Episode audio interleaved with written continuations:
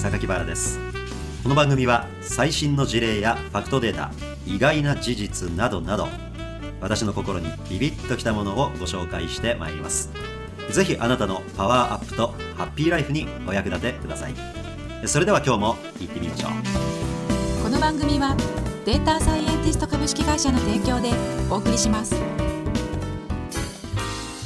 皆さんにおすすめしたい冬のね、はい。コーディネート術っていうのがありましていわゆるアンダーウェアっていうのは、はい。まあ、シャツパンツ、はい。特にアンダーシャツですね、はい。これ自体のできるだけ薄いやつをですね、うん。23枚重ね着することによって着膨れを防ぐことができるんですよ。ちょっと待ってくださいよ。パンツ重ね着ですか？いえ多くはアンダーシャツの方。アンダーシャツを重ね着する、うん、アンダーシャツもヒートテックレベルの暖かいやつお1枚と、はい。さらにその下に夏でも秋でも着れるような半袖の普通のはいはいはい。シャツあるじゃないですか、ありますありますさらに夏のスーパー清涼、はい。着てるか着てないかわからないぐらいの薄さじゃないですか、そうですね。これらを複合的に組み合わせましてね0.1度単位のはいその体温調節をするわけですよ。そうしましたら、はい。例えば今日のように気温が11度になるであろう日は11度の時最も快適にできるアンダーウェアの組み合わせっていうのはもう自分の中にほぼあって、はい。今日この日は半袖の普通のアンダーウェア2枚着てれば、上はセーター1枚と羽織るやつだけで十分しのげるなと。ところがこれが9度になるとそれだと。ぐっと寒く感じるんですよ。12度の温度変化って生物めちゃくちゃ敏感らしいんですよね、はい。植物なんかでも12度生育環境変わった時に枯れたりするでしょ、はいはい。人間も実はそれぐらいね、まあ、太陽力はすごい人間あるんですけど、うんはい。それでもやっぱ12度の温度変化って結構シリアスに感じてて、はい。皆さんも夏のクーラーでん。26度に設定した時と25度に設定した時あとカラオケボックスって狭いから、はい。27度に設定した時と26度に設定した時全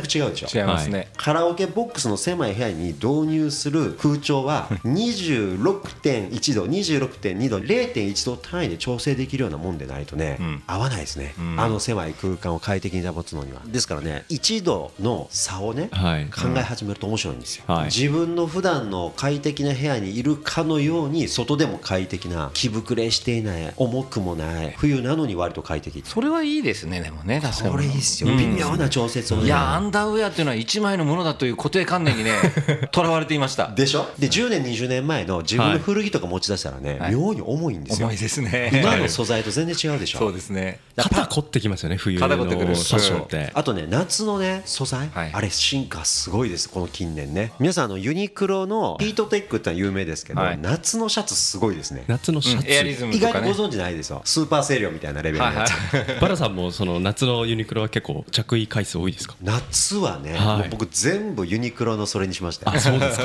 はい。どんな着心地でハマっちゃったんですあのね、スーパー清涼レベルのやつがあると気づいて買ってみたんですよ。そしたらね、全く着てる感じがないんですよ。ほぼ裸の感じなんですよね。感動して何枚か買い足したんですよ。で、まさかと思って翌年また見に行ったら、それの改良版がさらに売られてるんですよ。あれ以上どうやって改良するねんと思って、それも興味本位で買ってみたんですよ。はいそしたらね、去年の自分が何を持ってたんやと思うぐらい最新版の方が涼しいんです。あのわずかな違いすごいですね。そうですね暑くないっていうか着てて涼しいっていう不思議な感じですね着心地ヒヤッとするみたいなそうそうそう なんですかね。そうなんですよ。あとアンダーウェアもね白着てる人多いじゃないですか。でもちろん白は非常に重要なんでしょうけど、はい。私はね最近黒ばっかりで揃えてるんですよ。なるほど。黒着てるとね、はい。アンダーウェア着てる感じがしないんですよ気分的に。黒のタートルネックのセーターでビシッと決めてるかのような錯覚に陥るわけですよ。なんならグッと痩せてみたいな自分も人もねそれで気持ちが引き締まって。そうですよ。ちょっとダンディーなパパみたいな感じなんでしょ？はいやなんかユニクロ道っていうので一つ番組ができるぐらいの今まあ、のお話。国民服の一つですからね。あもちろん他のメーカーでもね全然い。いわけですけれど、我々別にあのユニクロさんにスポンサーしていただいてるわけでもなんでもないですからね。本当ですね。一つ物の例えとして一般中立的な意見として。あそうですね。あとたまたま近いから、ええ。ねということですけど。そうですね、しかしこれ世界に展開しているユニクロはその辺の世界の各土地土地の気候になんか最適化されてるんですかね？いやあのね昔あのダイヤモンドを、はい。その販売強化しようとしたダイヤモンドメーカーさんがね、はい。結婚指輪は給料の2か月分って言ってね、はい。これアメリカのはい。あるダイヤモンド巨大メーカーのうん。広告が爆当たりしたんですよ、はい。その CM を見てぐんとそのダイヤモンドの購入単価が上がったっていう時代があったんですよね。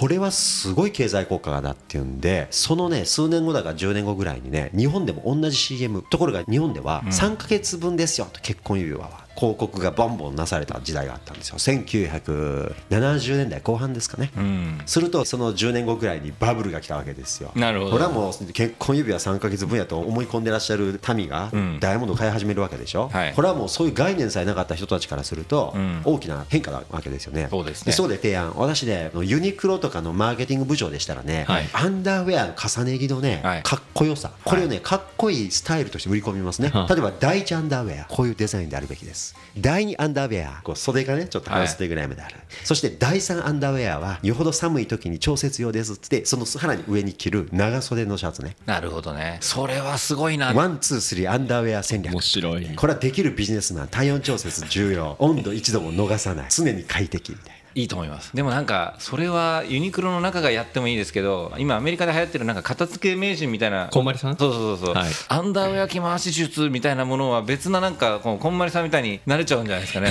その分野の。そういうの提唱しましょうか。いやーねあのかっこよさえすれば人はね受け入れるんですよ。アンダーウェア2枚なんてお父さんなんかダサいって思い込んでるでしょ。思い込んでる。これチャンスなんですよ。快適度が上がるにもかかわらず多くの人がダサいと思い込んでるマーケットは非常にチャンスです、なるほど。それをファッショナブルに変えさえすれば、そこに巨大市場眠ってるわけですよね、眠ってますね。これアンダーウェア2枚目3枚目。なんだったら極寒の日はね、4枚着てみてください、ピーク4枚までいきますか？いきます。そうですか。私去年4枚やりました。やりました。真っ黒のファッショナブルなアンダーウェアで超薄ですから全然着膨れ感なくて快適なんですね。体めちゃめちゃ軽いと。でじゃあ外行きましょうと。4枚も重ね着してるから根本的に全く寒くないんですよ。ですけどセーター着込むほどじゃないからっていうんでね、はい。まあ、その上にカッターシャツ着てもいいですしはい。大して着膨れしませんしね、はい。なんだったらセーター1枚ペロッと着て買い物行けるんですよ、なるほどね。寒くないこれ。アンダーウェア着回し術っていう特集はいいかもしれないですね。これ。いいかもしれないですね。流行らせましょうよ、はい。あの体にいいと思います、無理して寒さに凍えてるぐらいだったら、アンダーウェアハックを編み出した背景にはそれ相応のやっぱストレスがあった時代がだから長かこれ偶ったんですか？然ね。あやばい。ちょっと着るものないからちょっと急ぎで言ってパパパッと着込んだ時に アンダーウェア何枚か着てみたんですよ偶然。そしたらねその日めちゃめちゃ快適だったんですよ、はい。今までなんでその上にいっぱい着ようとしてたんやろ。中に着込んで上は軽くさらっと済ましてたらかっこいいじゃないですか。まあおっしゃるとですね。それはですねカジュアル服の普及とともに訪れた新しいハックかもしれないですね。なんかやっぱりプロトコルがねまあうるさいところはなかなかそれができないかもしれないですけどね。僕あの銀行員時代にあの京橋に担当してたお客さんがいてですね。当時そのファッションのアパレルのねマンションベンチャーみたいなマンションの一室のおじさんなんですけど狭い部屋なんですよ。汚いビルなんですけどもう置いてあるのピカピカの服ばっかりがこうかかってて、ベンツとかバーンって止まっててね事務所の前に。あれ真冬だったな僕訪ねてったらこれプラダだよとかって言ってるわけですよ。でなんかこう見た目かっこいいんですけど、ね、僕なんかまだ北海道から出てったばっかりの頃だからプラダもいいけど冬の服装っていうのはやっぱりその防寒っていうねこれ機能性はどうなんですかっていうふうに聞いたらファッションに機能なんて関係ないだろうっていうふうに スパッと言われちゃってそんなもんなんだと思って。あ当時はうん、ね、なんかね多少の痩せ我慢というかもうおしゃれするためにはそういうものなんだよみたいな。そういうことですか。スパッと言われたのはね強烈な印象に残ってますね。まだ東京出たての銀行員だったあなるほど。あの時のねそのファッション業界のおじちゃんに言われたっていう感じはね。それは人から見えるところをかっこよく保つためには多少その着心地悪かろうが寒かろうが我慢しないかんっていう考え方なんですかね,、ねその人はコートなんか着ないでバッとベンツに乗り込んで車で移動してるだけだから別に寒くないのかもしれないんですけど 僕なんて自転車こいでる銀行員でしたからね 本当に。あったかくなきゃいけないっていう世界でしたけどもね。でもなんか一つ学ばされる部分はありましたよね。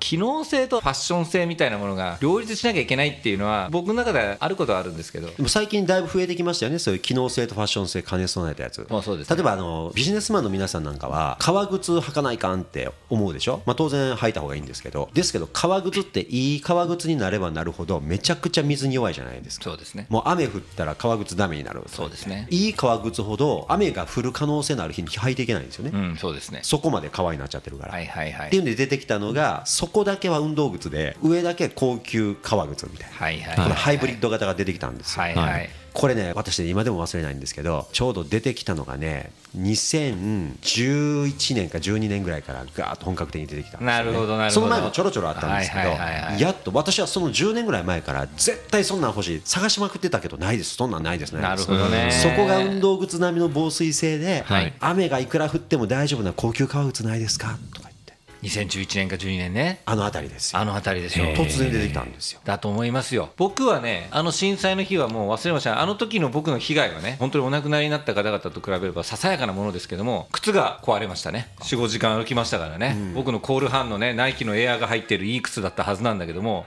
パカって靴底が割れてましたね。ああ45時間歩き尽くすとやっぱりそうなってしまううんそうでしたね。うん。高級革靴ってもともともっと弱いですよねそういう意味では。そうだと思うんですよ。いくら頑丈っつったって雨一つできたら終わりですそうそうそうそうそうそうそう。ふにゃふにゃになったりね。そうそう。まああれですよね。あれが境だっていうのは僕思います、あとね東京のビジネスマンのねビジネスバッグがリュックになったのもあの頃境目のような気がします。最近ファッショナブルなリュック増えましたよね。いやもうねリュック率高すぎますよね。うんそうそう。むしろはい。リュックの方がかっこいいぐらいの感じそうですよね。のいいの出てきましたね。チャリで通勤してる人よう見ますよ。うんそれもあのかっこいい自転車増えましたね。